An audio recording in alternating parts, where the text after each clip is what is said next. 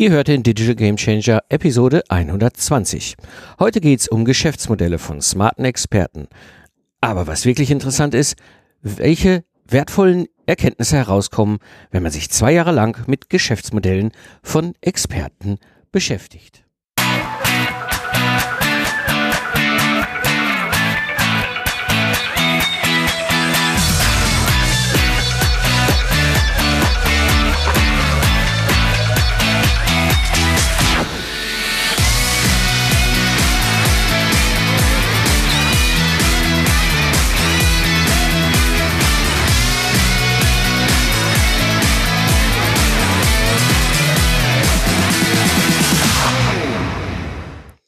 Hallo und herzlich willkommen beim Digital Game Changer, der Podcast für Freiberufler, Solopreneure und Selbstständige, die das Ziel haben, ihre Dienstleistung zu digitalisieren und zu skalieren. Heute am Steuerrad ist wieder Mike Pfingsten. Ich bin Serial Entrepreneur in der digitalen Wirtschaft und Gründer der Productize Service Mastermind. In der heutigen Episode wirst du erfahren, was der Unterschied zwischen klassischen Experten und einem smarten Experten ist und was smarte Experten so erfolgreich macht. Heute darf ich einen ganz besonderen Menschen hier im Podcast begrüßen und zwar, Sie analysieren seit Jahren neue und smarte Geschäftskonzepte und Sie arbeiten seit 25 Jahren vor allem aus dem Homeoffice raus, was ich super spannend finde. Sie haben in Ihrem Leben vier GmbHs gegründet, sind vernetzt mit vielen Experten, haben selbst umfangreiche Erfahrung als klassische Berater, als smarte Experten und vor allem auch selbst mit Ihrem eigenen ersten Startup damals in der Startup-Szene.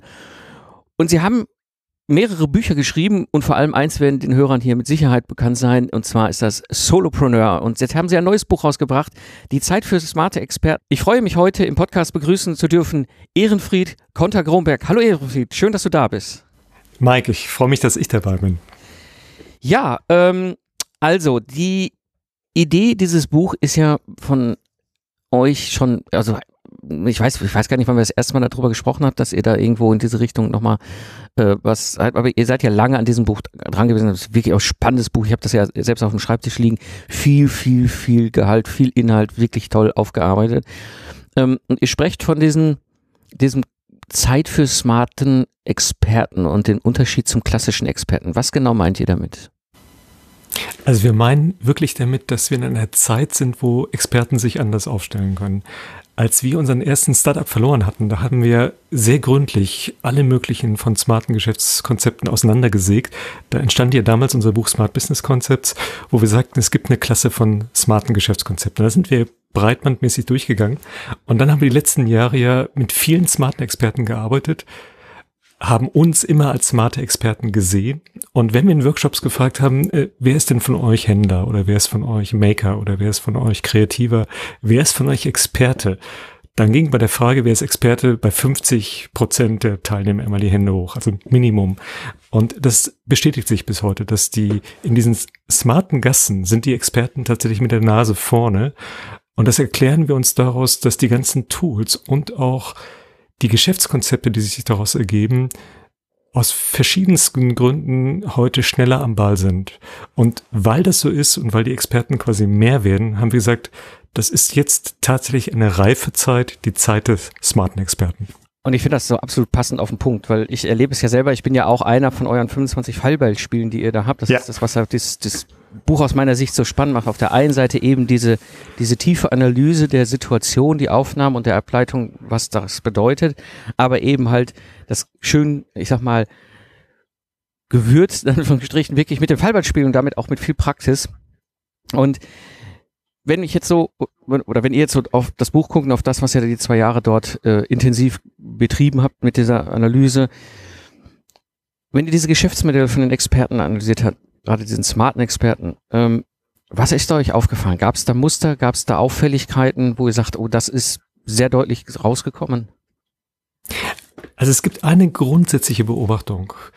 Es gibt immer wieder Personen, die sagen, wie starte ich so ein digitales Geschäftskonzept und haben dann eine Idee und sagen, ähm, soll ich einen Blog machen oder soll ich einen Podcast machen oder soll ich ein Buch schreiben, ein E-Book schreiben dann meistens oder und wir sagen immer, worauf du dich gefasst machen kannst, wenn du als smarter Experte Profi sein willst, dass es diese eine Sache, diese eine Podcast, dieses eine Blog oder dieses eine Buch nicht sein wird. Es wird ein Bündel sein aus verschiedenen Sachen.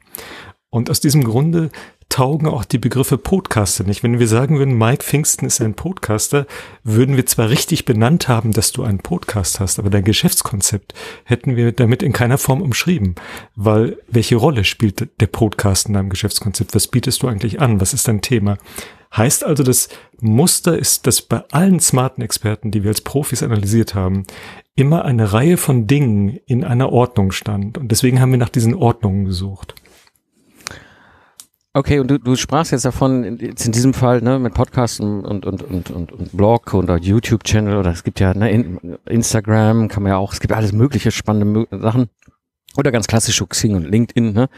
Ähm, gerne vergessen und trotzdem noch wirkungsvoll. Ähm, diese Idee, das zu machen als allererstes, wie du sagtest, also ich, ich gucke gerade so wirklich auf, auf meinen Weg, es ist wirklich das, ne, wie du sagtest, mal irgendwann angefangen, also schon immer, ich sag mal, mein stärkstes Vehikel war immer Vorträge, dann irgendwann mit Webinaren, dann der Podcast, dann kam noch, noch, noch ein paar Videosachen dazu und Online-Bibliothek gebaut und da kamen immer mehr und mehr. Und das ist alles so in diesem, ja, ja ich sag mal, freien Teil, ne, dem Marketing, ja, Sichtbarkeit erzeugen. Ähm, ist euch auch was aufgefallen in Richtung, wie die Geschäftsmodelle hinterher in ihrer Umsetzung Ähnlichkeiten aufweisen? Also also erstmal das, was offensichtlich ist, was die meisten auch spüren, ist ja, dass immer mehr Tools da sind. Du hast die Kanäle benannt, also äh, YouTube, was auch immer. Es gibt Technik ohne Ende. Und damit können Sachen aufgebaut werden. Häufig sind aber die Sachen, die in, in der Produkttreppe, wir arbeiten sehr stark im Buch mit der Produkttreppe, unten im Reichweitenbereich eingesetzt werden. Also ich mache einen Podcast oder ich belege irgendeinen Kanal, sei es Instagram, was auch immer, sind das Dinge, wo ich ja rausposte. Ich äh, gebe kostenlos Content raus, um meine Expertise zu zeigen. Dort verdiene ich kein Geld. Hier verliere ich Geld, weil ich Zeit reinstecke. So, und jetzt muss irgendwann der Bereich kommen, wo die Tragschicht beginnt. Die, der mittlere Bereich, wo die, die äh, Produkte einen Akzent setzen und ich bekannt werde. Und spätestens in der Kombination aus beiden ergeben sich dann Muster. Das bedeutet, dass manche Personen in dem Bereich, wo sie Geld verdienen, auf Bücher setzen. Und zwar Bücher wirklich nicht nur ein Buch, sondern mehrere Bücher. Dann sind es Serienautoren. Mhm. Und die setzen dann Bücher so also quasi auf, auf Stückzahlen an. Also bei, typisches Beispiel ist Förster und Kreuz, die wir im Buch haben, die wirklich neun Bücher geschrieben haben mhm. und fast ja, ich würde sagen, die können alleine von den Büchern leben und dann kommen oben Kinos oben drauf. Das heißt, die haben eine Treppe, unten Reichweite mit Social Media, alles was du kennst, in der Mitte die Bücher und oben drauf kommt dann Keynotes. Wenn du jetzt einen äh, Sender hast, jemand, der sagt, bei mir ist ganz stark der, der Blog, der muss an dem Blog dann aber Sachen dran bauen, die ihm in der Tagschicht das Überleben ermöglichen. Und das sind dann häufig Kurse oder andere Dinge. Und diese Kombination aus den Treppen, da ist das Muster, dass du in der Tagschicht wenn du Profi sein willst, relativ genau wissen musst, was ich da eigentlich einbaue. Bei dir sind es ja letztlich Experten-Services. Also du bietest ein bestimmtes Lösungsverfahren an, wie Leute ein Lastenschiff, Last, Lastenschiff, sagen, ein Lastenheft ja. knacken können. Und äh, so gesehen hängst du in die Mitte dann ein Productized Service an. Also du baust das Thema auf, die Leute kennen dich dann als Experte, sie sagen dem man es zu vertrauen, klicken quasi bei dir drauf und dann sagst du, so, wenn Sie Ihr Lastenheft so und so gestalten wollen, gehen Sie diesen und diesen Weg. Und damit hast du in der Mitte ein eindeutiges Produkt stehen. Und diese Produkte, da haben wir uns sehr stark darauf konzentriert. Und das Verblüffende war, dass man in der Zeit des smarten Experte jetzt sagen würde, wir sind in einer digitalen Zeit. Also unten im Reichweitebereich sind viele Sachen digital, wie der Blog und so weiter. Ergo müssen auch oben alle Sachen digital sein. Und das ist nicht so. Das bedeutet, es gibt durchaus äh, Produkte, die du verkaufst wie ein Online-Kurs, der rein digital abgewickelt wird. Und es gibt genauso Keynote-Speakers, die oben sagen, ich gehe dann auf die Bühne, ganz klassisch, fahre mit dem Auto hin, halte eine Rede und nehme dafür eine große Keynote. Das bedeutet, der smarte Experte ist nicht gleichzusetzen mit einem 100% digitalen Experten, sondern er ist damit gleichzusetzen, dass er eine eigene Marke aufbaut über seine Produkte und die können sehr vielgestaltig sein. Mhm. Aber du hast einen wichtigen Punkt angesprochen und das, das war für mich auch etwas, was, was äh, ich sehr spannend fand. Ähm, auf der einen Seite, gerade über meine Sichtbarkeit, ist ja, bin ich ganz klar in diesem Expertenbereich. Ne? Ihr habt jetzt im Buch Solopreneur nochmal sehr schön auf, aufgezeigt, diese fünf verschiedenen Typen. Ja, und dann, da bin ich Experte, ne? Hier, ja. ich komme aus dem Projektmanagement, Systems Engineering, Troubleshooting, irgendwann, ne, Lastenheft, ne? Die Amerikaner würden sagen, Go-To-Guy, ne? Ja. So, da gehe ich hin, wenn ich eine Frage habe zum Lastenheft. So. Ähm, ich habe da auch, wie du sagst, ne, digitale Produkte, ich habe ein Buch, ja, gibt es auch so ein, Teil der Online-Bibliothek ist halt auch freies, frei, freies Wissen, na, also kann man sich einloggen, ist man quasi in einer, wie so eine Art, ja, ich sag mal, freien Teil der Bibliothek und man sieht auch dahinter gibt's noch einen, einen bezahlten Teil der Bibliothek und so weiter. Und das ist, aber das sind alles Sachen, ähm, die sind komplett digital, sind auch komplett durchautomatisiert. Ne? Da, da gibt es durchaus auch eine interessante Anzahl von Leuten, die sich da immer wieder reinbegeben, auch mehrmals und dann teilweise auch vielleicht irgendein digitales Produkt. In meinem Fall kaufen sie ein Vorlagenpaket äh, Last für Lastenhefte. So, das ist wie du es beschrieben hast. Jetzt kommt aber eigentlich genau bei mir in meinem Geschäftsmodell der nächste Schritt auf dieser Treppe, die ihr ja auch beschrieben habt. Also ich habe jetzt nicht einen Speaking Gig da oben drauf, sondern ähm, in meinem Fall eben diesen Service. Ja, das ist quasi Lastenheft as a Service sozusagen, dieser Productized Service, dass wir halt dann das Lastenheft stellen. Und jetzt, und das war für mich nochmal so ein Punkt, wo ich, wo ich auch spannend fand, jetzt wechsle ich ja in diesem, von, in, in diesem Bereich dieser fünf verschiedenen Typen, die ihr beschrieben habt, aus dem Experten rüber in einen, in den Service-Typ, oder? Absolut. Absolut. Das ist bei dir genauso. Das ist ganz klassisch schön zu sehen. Und ich sage, es gibt unter den Experten im Prinzip zwei ganz große Gattungen. Das eine sind diejenigen, die auf der Expertentreppe in den Content-Produkten bleiben, sei es ein Buch, sei es Kurse, was auch immer. Im Prinzip sind es Didakten, die anderen nur den nur in Anführungszeichen den Stoff rübergeben, wie sie an ihre Sachen rangehen. Also wenn eine Foodbloggerin sagt, äh, koche so und so dein neues glutenfreies Gericht, gibt sie im Prinzip nur, nur die Informationen rüber, wie, sie, wie man es tut. Aber spannend und schön und gut aufbereitet. Mhm. Und bei dir ist es so, du gehst einen Schritt weiter. Ein Service ist, wenn du nicht nur sagst, so können sie es tun, sondern du sagst im Prinzip, ich koche das für sie. Oder ich zeige ihnen genau, ich stehe neben ihnen, während sie kochen. Das heißt, du gehst in die Firma rein und gibst ein Framework, das, der wirklich umsetzbar ist. Und damit wirst du zu einem Serviceanbieter, was bei vielen Experten der Fall ist, weil sie dann häufig auch begleitend reingehen. Und das war uns in dem Buch wichtig, dass wenn wir in einer Zeit der smarten Experten leben, das nicht bedeutet, dass wir nicht klassische Elemente oder auch Service-Elemente mit reinnehmen dürfen. Entscheidend ist für uns, dass die Kompetenz wächst, dass man sein eigenes Geschäftsmodell besser versteht. Weil das, was wir häufig erleben, jemand begeht mit Coaching und sagt, ich komme mit dem Coaching irgendwie nicht auf den grünen Ast und äh, dreht sich aber immer wieder um die gleiche Frage. Ich bin ein Coach und ich möchte coachen und ich weiß nicht, wie ich Leute ins Coaching bekomme. Der schafft es nicht, aus einer Box auszubrechen. Und da bist du ein Beispiel, dass du schon lange aus der Box ausgebrochen bist und du weißt sehr wohl, warum du deinen Service da hinten reinsetzt. Mhm. Ähm, und, und das ist spannend, auch gerade auf, auf diese Treppe zu übertragen. Bei mir ist es wirklich so, die, Sie kommen an, also meine Zielgruppe, in der Regel sind sie Informatiker, Ingenieure, angestellt, mittleres Management. Ich habe ziemlich genaue Kunden-Nischentargetierung bei mir auch. Ja, ähm, die kommen an und sagen, ja, hier kann, okay, verstehe ich, Lastenheft habe ich jetzt auch, auch irgendwie nicht zum ersten Mal was von gehört, aber wie geht das nochmal ganz genau? Ne? Also im Durchschnitt schreibt ein Ingenieur oder Informatiker alle zwei Jahre ein Lastenheft. Ja, also und abgesehen, ja, und abgesehen davon ist es, ist es die langweiligste Tätigkeit, die man sich als Ingenieur vorstellen kann. Das äh, kann ich mir vorstellen. und äh, das Ergebnis, und, das, und, und es kommt vielleicht noch ein Faktor dazu, es ist sogar lustigerweise, unser oder mein großer Wettbewerber ist gar nicht irgendein anderes Ingenieurbüro, was so eine Dienstleistung anbietet. Wir sind mit Sicherheit nicht der einzigen am Markt, die Lastenhefte schreiben können.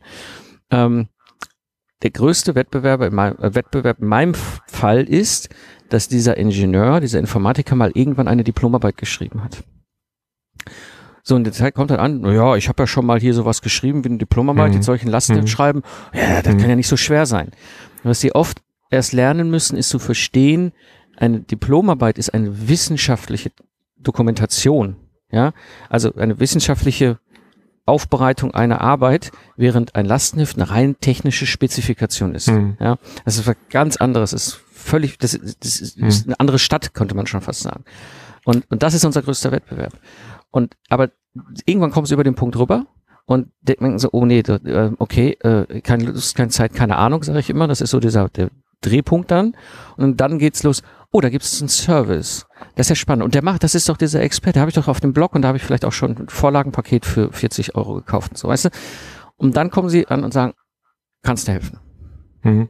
Und deswegen sagen wir auch, es gibt eine Zeit des smarten Experten. Es ist nicht nur, dass wir Tools haben, mit denen wir neu arbeiten können, sondern ich glaube wirklich, dass dieser Kipp-Element, dass Leute verstehen, ich brauche das. Also es ist für mich hilfreich, es zu tun, einen Mentor oder einen Experten zur Seite zu haben.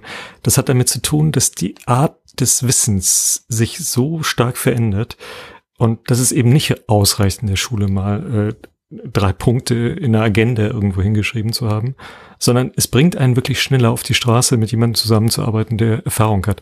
Mhm. Und im Gehirn ist es für mich auch so, dass weil wir mehr Wissen haben, weil die Dinge komplexer werden, dass ich nenne das Experienced Learning, dass wir zwischendurch Berührung brauchen von Menschen, die einen weiteren Horizont haben. Und das kriegst du nur begrenzt im Arbeitsplatz. Also unsere, unsere Arbeitsumfelder sind häufig nicht so agil, dass alles dort abgedeckt werden kann. Und äh, wir haben im Buch ja auch äh, zum Beispiel David Allen mit Getting Things Done, mhm. der weltweit einen Riesenerfolg gehabt hat. Und er macht nichts anderes, was heißt nichts anderes, als Menschen zu zeigen, wie sie ihre, ihre eingehenden Postkästen leer machen und in einer Arbeitsstruktur ein bisschen besser auf die Straße kommen. Also äh, äh, Prioritäten besser zu setzen. Und man könnte sagen, das müsste doch eigentlich die Firma schon können oder es müssten alle in der Firma können oder wie auch immer. Aber genau das ist es halt nicht. Das heißt, in vielen Bereichen fehlen die Personen, die sagen, ich habe da einen Vorsprung und ich mhm. kann dir das zeigen, wie es geht. Und das Schöne bei unserer Arbeit war, wir haben gesagt, wir wollen jetzt nicht nur diese typischen Online-Marketing-Experten zeigen, weil davon gibt es wirklich Sand im Meer, dass es so viele Felder gibt. Also das schönste Beispiel kennst du auch, ist von ähm, äh, Kuhverstand, mhm. äh, einen der ersten Podcasts jetzt in der Landwirtschaft über, über, über Herdentierhaltung, Herdenmanagement, wo ich merke, doch, das macht doch Sinn. Es macht doch Sinn, äh, Wissen anders einzupacken, dass man es auf dem Trecker, auf dem Podcast hören kann. Da, da beginnt es Spaß zu machen, weil ich merke, da, da fließen Sachen, sie werden von A nach B transportiert und es wird agiler und schöner und schneller. Genau. Und was ich auch halt ähm, mehr und mehr merke, du kannst genau diesen Schritt machen. Ähm, an dieser Stelle schönen Gruß an den Christian, ne, er ist ein Hörer äh, hier vom Podcast. Christian, ich grüße dich. Ja, ne, und wirklich sehr spannend, vor allem auch, was ich, was ich bei ihm auch in seinem Fall spannend fand, weil ich auch so, ähm, ich kenne ihn ja aber auf dem Hörertreffen hier auch schon mal vom Podcast. Ähm, diese, diese Idee, ja, ein, ein, ein, ein Podcast in diese Nische mit diesem Thema, mit so einer Spezialisierung als Experte zu positionieren, ist einfach, ist gigantisch genial. Ja, ähm, und, und, und, und, und verbunden mit der, mit der Tatsache, dass die Zielgruppe, die, die potenzielle Kundenzielgruppe ja sowieso genau in der Situation ist, dass sie eigentlich die ganze Zeit auf, auf dem Traktor sitzen und heilfroh sind, dass sie irgendwie über, jetzt in dem Fall Podcast von ihm, guten Input bekommen. Ja. ja. Und, und ist ein zweites Element. Äh, ich glaube, die Zeit des smarten Experten bedeutet, dass ich das Selbstbewusstsein haben darf, es machen zu dürfen und zu können. Weil man könnte bei Christian ja sagen, Mann, er ist Landwirt. Was bildet er sich ein, jetzt auf einmal so zu tun, als wenn er mit anderen reden könnte. Und das ist diese deutsche toxische Seuche, die uns häufig eingeimpft wird. Wenn ich in irgendeiner Position bin, dann habe ich dort zu bleiben und das, der Kasten ist begrenzt. Und das meine ich unter der Zeit der smarten Experten. Wenn jemand sagt, ich habe da ein Thema in mir, das finde ich wichtig und ich möchte das anspitzen, ich möchte es rausbringen, dann stehen tatsächlich die Tools zur Verfügung, dass man es kann. Es gibt verschiedenste Muster, wie man es tun kann. Aber, und das ist das Entscheidende, ich darf es auch. Da gibt es keine Universität, da gibt es keine Behörde, die sagt, warum sollte er nicht der führende Experte in diesem Bereich werden? Ja, und, und kenne ja auch seine Geschichte, oder du ja auch, du hast eben dieses, ne, dass sein Vater ihm sagte, übernimm doch den Hof und dann hat er lange reiflich drüber nachgedacht und hat gesagt, nein, mein Weg ist ein anderer. Und ähm, diesen, das bringt mich zu einem, zu einem Punkt, was ihr auch im Buch wunderbar äh, dargestellt habt. ihr habt ja dieses, dieses, diese neun Schritte zum smarten Experten. Und jetzt äh, hatte ich im Vorfeld mit dir darüber gesprochen, wir könnten jetzt jeden einzelnen Schritt durchgehen, aber da empfehle ich sehr und lege es wärmstens ans Herzen, nehmt euch das Buch, holt euch das Buch bei Amazon oder eurer lokalen Buchhandlung bei euch im Ort. Ich würde mit dir gerne auf diese drei, ich sag mal, ihr habt es ja gruppiert in so drei Themenschwerpunkte, ne? Mentales Modell, Businessmodell, Roadmap. Mal ganz kurz auf das eingehen. Was steckt dahinter? Was bedeutet für euch erstmal mentales Modell? Also viele springen zu kurz. Das nennen wir opportunistische Herangehensweise. Sie sagen, wir wollen Geld verdienen, also wo ist eine Lücke, dann äh, gehe ich da rein. Und dann springst du in eine Lücke, die häufig gar nicht zu dir passt. Und äh, das typische Vorgehen bei solchen opportunistischen äh, Konzepten ist, ich mache eine Keyword-Analyse und sage, wo ist noch niemand drauf? Da gibt es irgendwo ein großes Suchvolumen und dann kreuze ich irgendwas an und dann sind es handgestrickte rote Teelöffel und dann bin ich am Schluss der Teelöffel-Experte. Und das wird so sicher schiefgehen, selbst wenn ich damit Geld verdiene, wenn ich nach zehn Jahren hundsunglücklich sein, weil es ist nicht mein Thema. Und deswegen haben wir im ersten Abschnitt gesagt, um wirklich etwas anzufassen, wo ich gerne für aufstehe und was anderen Menschen auch was bringt, sollte ich zwei Dinge verstehen. A, was passiert eigentlich um uns herum? Was passiert in der Zeit, wo wir in einer digitalen Transformation fast untergehen? Und das wird noch stärker werden. Also das wird noch auf mhm. uns zurollen. Die Arbeitsplätze werden sich verändern. Der Druck auf dem Kessel wird zunehmen.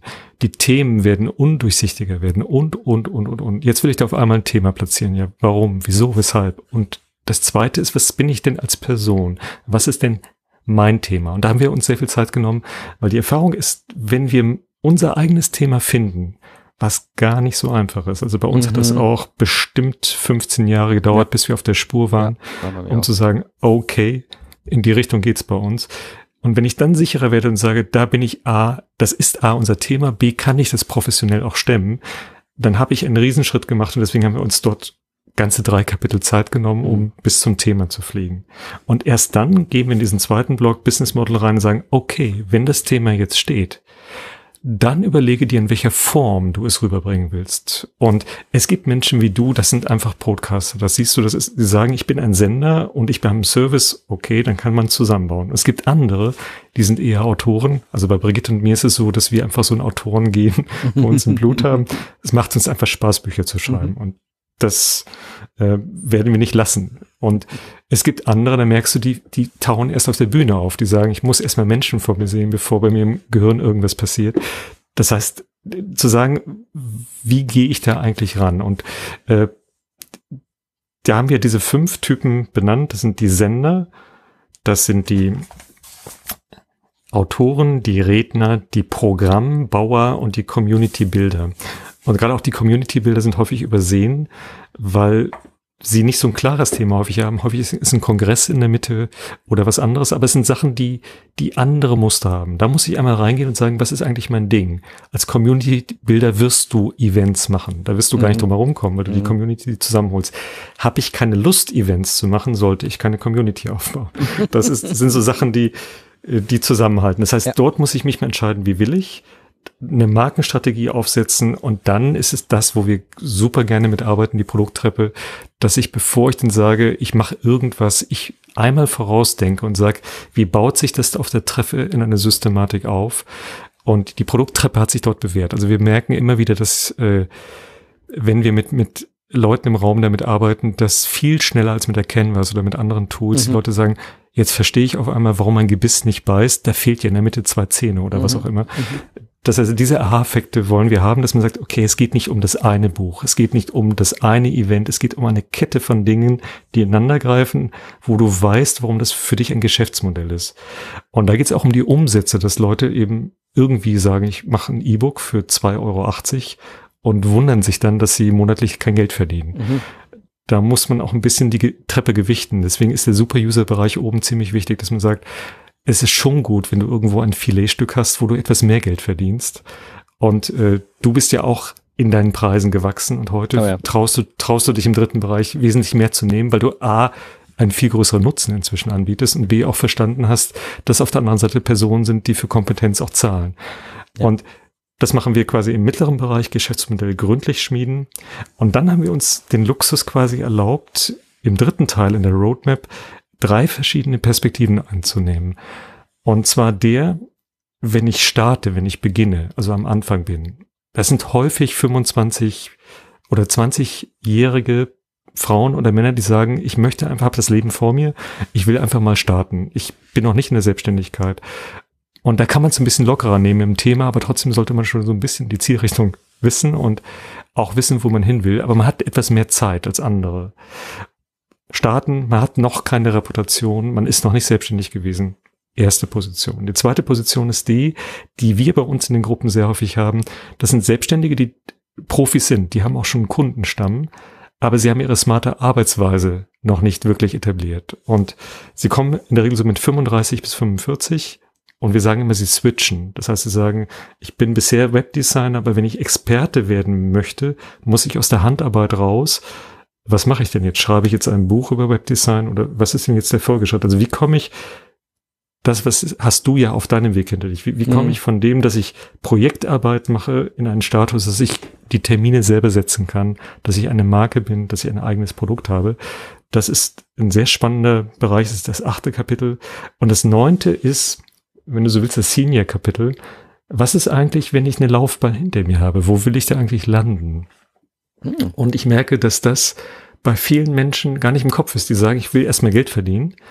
Aber die Frage, wo sie am Schluss quasi ankommen wollen, haben sie häufig nicht drinne. Und äh, wir haben dort bewusst David Allen noch mal reingekommen, weil seine Geschichte ist äh, sowas von spannend die letzten Jahre. Das haben viele nicht mitbekommen. Also dass David Allen äh, als aus dem Homeoffice ein weltweites Framework etabliert hat. Das haben viele mitbekommen. Also Getting Things Done ist mhm. bei vielen Leuten bekannt und er steht auch exemplarisch für jemanden, der kontinuierlich an seinem Thema gearbeitet hat, es etabliert hat, es verbessert hat und damit auch gutes Geld verdient hat und so weiter und so fort. Dass er dann, als er jetzt älter wurde, gesagt hat, hm, was mache ich denn jetzt eigentlich mit mir? Bleibe ich er hat in einer kleinen Stadt sein Homeoffice, dann später auch ein richtiges Office mit, mit Team gehabt. Bleibe ich da oder mache ich nochmal ein neues Kapitel auf? Und er beschließt, er möchte aus der amerikanisch zentrierten Denkweise noch so ein bisschen raus. Er möchte noch so ein bisschen mehr die Welt sehen. Verkauft sein Haus, lagert seine Möbel ein, zieht erstmal in Silicon Valley, um so ein bisschen quasi freie Luft. Und dann macht er den Sprung nach Holland, nach Amsterdam. Mhm mietet sich nacheinander über in, in zwei, drei Jahren in vier bis fünf Wohnungen, ich glaube, es waren fünf Wohnungen ein, bis er die Wohnung in Amsterdam gefunden hat, wo er und seine Frau sagen, das ist die Traumwohnung, wo ich bleiben will. Mhm. Macht einen Cut, emigriert nach Holland, also quasi gibt die amerikanische Staatsbürger an den Haken, fängt an Holländisch zu lernen, sagt, äh, Geld habe ich jetzt genug und äh, ich fange jetzt an zu malen. Ich bleibt natürlich im Kontakt, gibt aber seine gesamte Expertenfirma hat er übergeben an eine, eine große Beratungsfirma, die das für ihn managt und ist wirklich in so ein Elder State hinübergeglitten, wo man sagt, alle Achtung, das schaffen nicht alle. Also viele bleiben am Ende, sage ich mal, verkrampft in der mittleren Arbeitsmotorik. Und er ist, ist ein leuchtes, leuchtendes Beispiel dafür, dass er da die Kurve rausgenommen hat. Und da möchten wir einfach nur einen Doppelpunkt sagen, machen und sagen, es hat ja einen Sinn, warum wir sagen, wir machen ein Arbeitsmodell, was smart ist. Wir wollen ja irgendwo ankommen. Und dieses Ankommen im neunten Kapitel, das umrunden wir einmal und sagen, was ist denn der Landeplatz, wo man eigentlich hin möchte? Ja. Und ich finde das perfekt, dass ihr genau diesen, diesen Bogen geschlagen habt über diese drei verschiedenen Situationen, die ja da sind und die ja durchaus ähm, auch auch den auch bewusst sein müssen. Ne? Du hast ja beschrieben, also dieses dieses ähm, bei mir eben jetzt, ne, ich habe klassische Experte, sage ich jetzt mal im Projektgeschäft, dann eben diesen Weg gegangen, ähm, da eben jetzt diesen Product Test Service zu bauen mit dem Podcast. Der Podcast hat auch noch zufälligerweise nebenbei eine Community aufgebaut, dann auch ein bisschen für die Community anzubieten mit Hörertreffen, also Events ne, und und so und ähm, das Ganze dann ähm, irgendwann aber zu überführen. Ne? Ich, ich manchmal fragt, also das, ich glaube, das ist ein ganz wichtiger Punkt, das, was ihr, was ihr da beschrieben habt mit ihm und sein, seinem Sprung nach Holland, ähm, sich bewusst zu machen, es wird irgendwann ein, ein, ein Zeit kommen, ähm, da, da wird es nicht besser, wenn ich da jetzt noch dran weiter arbeite. Ne? 25 Jahre als Experte für Lastenheft oder jetzt Getting Things Done und so. Ähm, es gibt irgendwann den Punkt, wo ich dann auch mal dieses Geschäft loslassen muss. Ähm, auch vor allem im Sinne des Geschäftes. Ne? Ich kenne genug auch Experten, ähm, die, die, die 60 plus sind, die, die bekannte Themen hatten äh, äh in den 2000er Jahren, auch hier in Deutschland, wo man heute auch manchmal so denkt, so, naja, der hat den Absprung nicht gefunden. Ne? Und das auch bewusst zu haben, ist, glaube ich, ganz wichtig. Und ich glaube, das sollten wir uns auch gönnen, dass wenn wir selbstständig sind und wenn wir smart arbeiten und wenn wir dadurch eine Ortsabhängigkeit aufbauen und eine Zeitunabhängigkeit, dass wir irgendwann auch sagen, äh, A, wir achten darauf, so viel Geld zurückzulegen und zu bunkern, dass wir auch die Freiheit behalten und dass wir irgendwann sagen, was ist denn noch für ein Thema, was oben drauf kommt? Und bei dir ist es, glaube ich, noch nicht so weit. Du hast ja äh, noch die Internationalisierung gerade genau. vor und, und, und. Das heißt, bei dir ist durchaus noch, dass du jetzt äh, Raum aufbaust, Volumen aufbaust. Und dann kommt irgendwann der Moment, wo man sagt, okay, das Volumen stimmt jetzt, die, die Prozesse sind automatisiert. Man hat sein zehntes, sein zwölftes Buch geschrieben. Da, da steht alles. Okay, wir schauen sehr weit voraus. Und äh, dann kommt der Moment, wo man sagt, gibt es so, so einen Schlusspunkt, also wo ich etwas noch tun möchte, was, was vielleicht noch nicht gesagt ist oder nicht getan ist. Und das ist die Freiheit, die ich vielen, vielen Selbstständigen wünsche, dass sie in diese Zeit nochmal reinkommen, wo sie sagen, das ist ziemlich gut gelaufen jetzt und jetzt gönne ich mir nochmal eine Kurve, wo ich in irgendeiner Form einen Stich mache, entweder privat mit bestimmten Menschen oder mit einem Thema, was ich bisher noch nicht hatte. Also das äh, merke ich, das, das resoniert mit mir total bei dem äh, smarten Expertenmodell. Deswegen würden wir auch sagen, es ist, die, die Experten sind somit unser Lieblingsmodell. Mhm.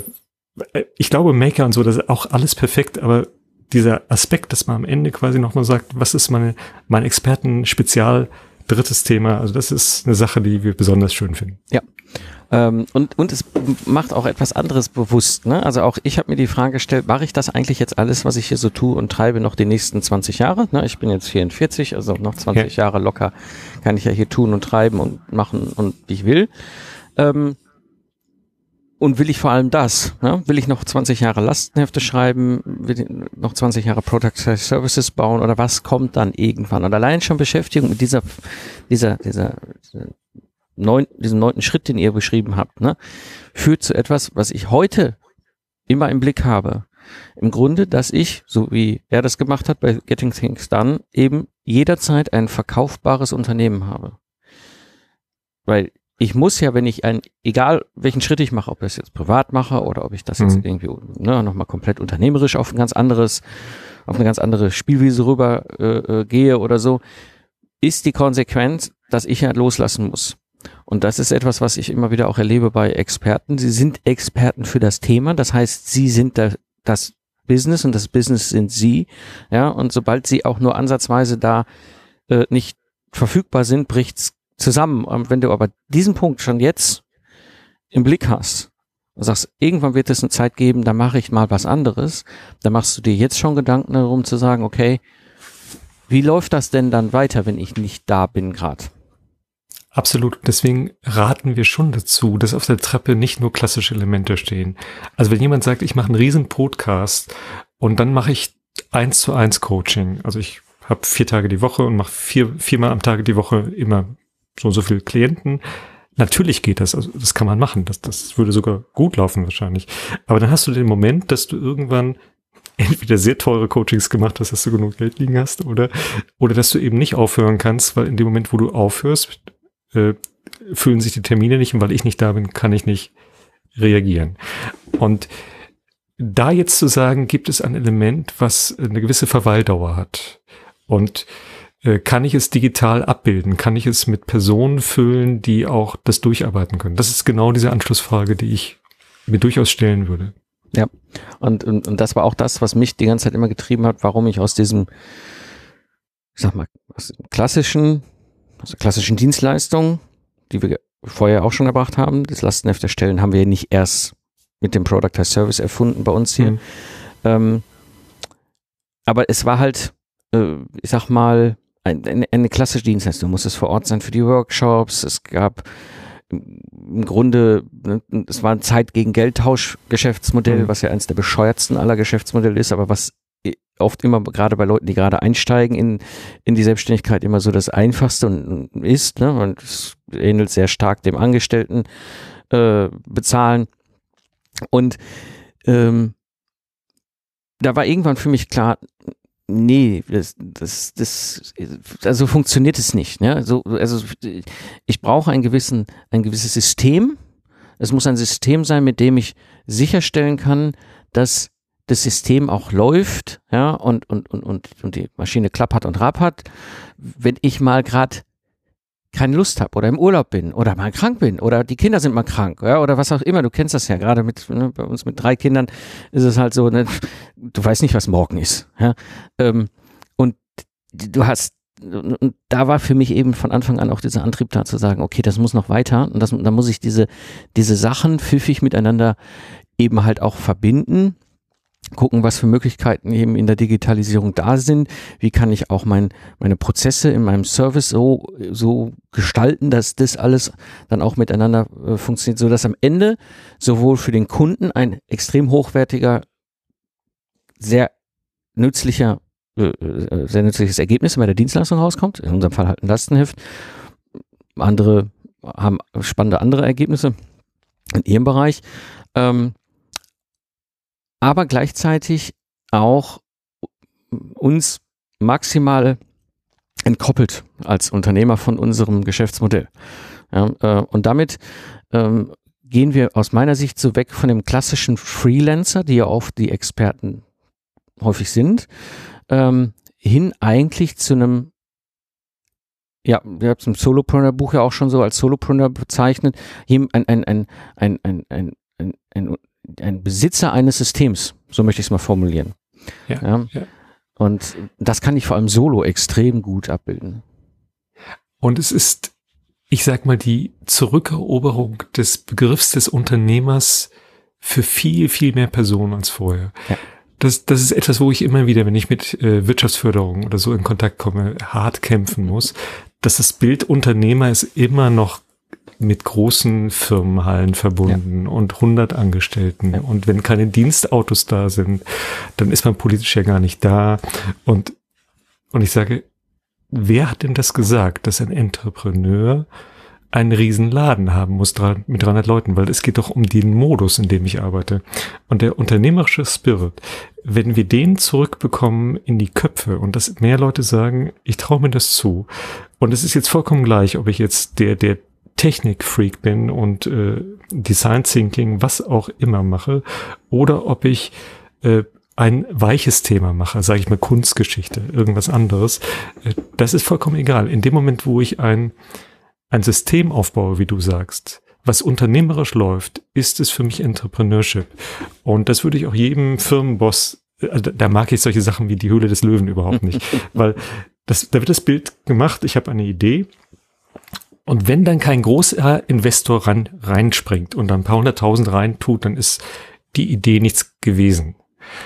So ein Blödsinn. so ein, da könnte ich mal rot anlaufen, weil, äh, ist doch vollkommen egal, wie groß die Idee ist. Wenn diese Idee diese Person ernährt und, und jede Idee, die ich als Solopreneur aufbaue, wird zwei, drei Personen neben mir ernähren, weil wir äh, Parallelsysteme nutzen, was auch immer, dann habe ich eine Mikroökonomie, die sehr, sehr stark und sehr flexibel sein wird. Und äh, so gesehen, wenn wir, wenn wir das quasi mit dem Buch erreichen, dass der, der Appetit wächst, seine eigene Biografie unternehmerisch zu leben und darauf abzuklopfen, ob ich mein Expertenpotenzial unternehmerisch heben kann, also dann wäre ich happy. Mhm. Also an dieser Stelle, glaube ich, ist euch das mit dem Buch sehr gelungen ähm, und ich kann es sehr empfehlen. Frage noch an dich, Ehrenfried. Haben wir noch irgendwas vergessen? Also ich glaube, dass wo ich, wo ich Mut machen möchte, ist seinen eigenen Puls zu fühlen und seine eigene Zeit zu finden. Also wir sind an einer seltsamen, hektischen Epoche angekommen. Und häufig wird das Gefühl vermittelt, wenn ich eine Idee nicht schnell umsetze, dann bin ich irgendwie nicht, nicht dran. Und die Biografien, deswegen haben wir auch die Biografien mit den, mit den Jahreszahlen aufgeschrieben. Das heißt, bei vielen der Fallbeispielen kann man sehen, wie lange gebraucht wurde, bis man seinen Expertenstatus erreicht hat. Und man sieht so, so, eine, so eine Doppelung. Auf einen Seite haben die nicht äh, lange rumgedoktert, die haben also relativ schnell sind, sind sie reingegangen in ihr Thema. Aber es ist so, sie haben sich auch die Zeit gelassen, die sie brauchen. Und ich möchte Mut machen, sich seine eigene Zeit zu lassen. Das bedeutet, äh, wenn man wenn man etwas in sich entdeckt, äh, das durchaus zu greifen, aber sich nicht unter Druck setzen zu lassen, dass man nach einem Jahr schon die, die Six-Figure-Business stehen hat oder solche Dinge, weil das häufig Blödsinn ist. Es braucht seine Zeit, eine Reputation aufzubauen und die Reputation führt wiederum zu höheren Preisen bei den Produkten und den Verkäufen und da sich nicht aus dem Ruder laufen zu lassen von irgendwelchen Sachen, die im Internet stehen. Das glaube, das sollte man noch, noch erwähnt haben. Wunderbare, weise Worte, die du gerade sprichst. Das, spricht mir so aus dem Herzen, was du sagst. Ähm, kommen wir noch abschließend hier für die Hörer zum Punkt, wo finden wir dich im Netz und wo finden wir das Buch? Man findet uns Brauch unter smart, uns oder äh, smartbusinessconcepts.de, also Smart Business Concepts, Concepts mit S hinten zusammengeschrieben.de und das Buch auf allen Online-Plattformen, Amazon, Talia.de, Hugendubel, wer es auch immer ist. Und man kann es natürlich auch über äh, ganz klassisch äh, in den Buchladen gehen, ist unter äh, Verzeichnislieferer Bücher, die geben den Titel ein, finden das. Die Zeit des smarten Experten kann man bestellen überall. Und die zweite Möglichkeit ist natürlich auf dem Solopreneur Day jetzt in Hamburg am 3. November. Dort werden wir naturgemäß, weil das Buch über Experten geht, auch viele Experten dabei haben. Aber es geht quer durch, also durch alle fünf Solopreneur-Typen. Also egal ob Händler, Maker, Services, Kreative, ist unter dem Stichwort Solopreneur Day, solopreneurday.de kann man die Karten bekommen am 3. November in Hamburg. Und da freuen wir uns schon drauf. Ich werde das natürlich alles in den Shownotes verlinken. Das heißt, wenn ihr jetzt gerade irgendwie beim Joggen seid, mit dem Hund draußen äh, über die Wiese spaziert oder im Auto sitzt, im Flieger, im ICE, kein Problem. In den Shownotes sind die Links sowohl zur Webseite von Brigitte und Ehrenfried, aber eben halt auch zu dem Buch, sodass ihr auch das Buch doch besorgen könnt. Ja, es war mir eine Freude und eine Ehre, wieder dich heute dabei zu haben, Ehrenfried. Und ähm, ja, ich würde sagen, auf das nächste Buch, wenn wir wieder spätestens hier im Podcast miteinander reden. Herzlich gerne, wir werden uns melden. Danke, Mike, dass ich dabei sein konnte. Danke dir, Ernfried. Zusammenfassend zum Abschluss, als smarter Experte unterwegs zu sein, ist extrem sinnvoll. Ich mache die Erfahrung seit 2010 in meinem Ingenieurbüro und mit meinem Productize Service Agile Lastenhefte. Mein persönlicher Tipp aus der Praxis. Nicht alles hier im Podcast kann ich auf der Tonspur rüberbringen. Und der persönliche Austausch kann euch manchmal echt weiterhelfen.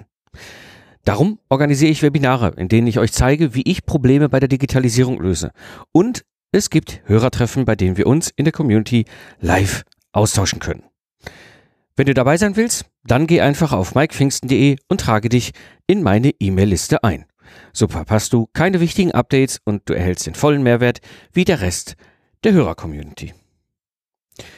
Das war die heutige Episode des Digital Game Changers. Ich bin Mike Pfingsten und danke dir fürs Zuhören. Ich wünsche dir eine schöne Zeit, lach viel und hab viel Spaß, was immer du gerade machst. Und so sage ich Tschüss und bis zum nächsten Mal, wenn ich zurück bin im Pilotensitz auf der Reise als Serial Entrepreneur und Investor in der digitalen Wirtschaft.